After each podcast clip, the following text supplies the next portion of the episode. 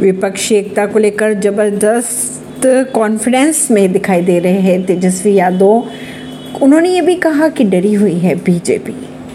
बिहार के उप मुख्यमंत्री तेजस्वी यादव की अगर बात की जाए तो विपक्षी एकता को लेकर काफ़ी उत्साहित नज़र आ रहे उनका ये कहना है कि एकजुट विपक्ष की संभावना को देखकर बीजेपी को डर लग रहा है।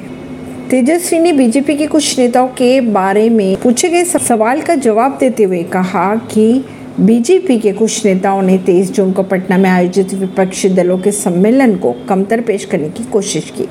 इस सम्मेलन में कांग्रेस से लेकर टीएमसी तक के प्रमुख नेताओं के शामिल होने की उम्मीद है। तेजस्वी ने आगे ये भी कहा कि बीजेपी ये तय नहीं करेगी कि विपक्षी सम्मेलन का क्या असर दिखाई देगा। दरअसल, वह लोकसभा चुनाव का सामना करने से डरी हुई है और हाल ही में हिमाचल प्रदेश और कर्नाटक की अगर बात की जाए तो विधानसभा चुनाव वो हार चुकी है। उसे राजस्थान, मध्य प्रदेश, छत्तीसगढ़, दिल्ली और हरियाणा जैसे राज्यों में से एक के बाद एक हार दिखाई दे रही है।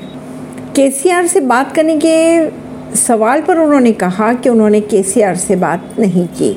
तेजस्वी यादव और जेडीयू के राष्ट्रीय अध्यक्ष राजीव रंजन सिंह लल्लन ने बुधवार को ऐलान किया था कि विपक्षी दलों का सम्मेलन तेईस जून को होगा, जिसमें राहुल गांधी, ममता बनर्जी और सीता राम येचुरी जैसे विभिन्न नेता भाग लेने को राज़ी हो गए। तेजस्वी ने यह भी कहा कि तेईस जून की बैठक में लगभग पंद्रह राजनीतिक दलों का प्रतिनिधित्व होगा। ऐसी ही खबरों को जानने के लिए जुड़े रहिए जनता सरिश्ता पॉडकास्ट से। परवीन दिल्ली से।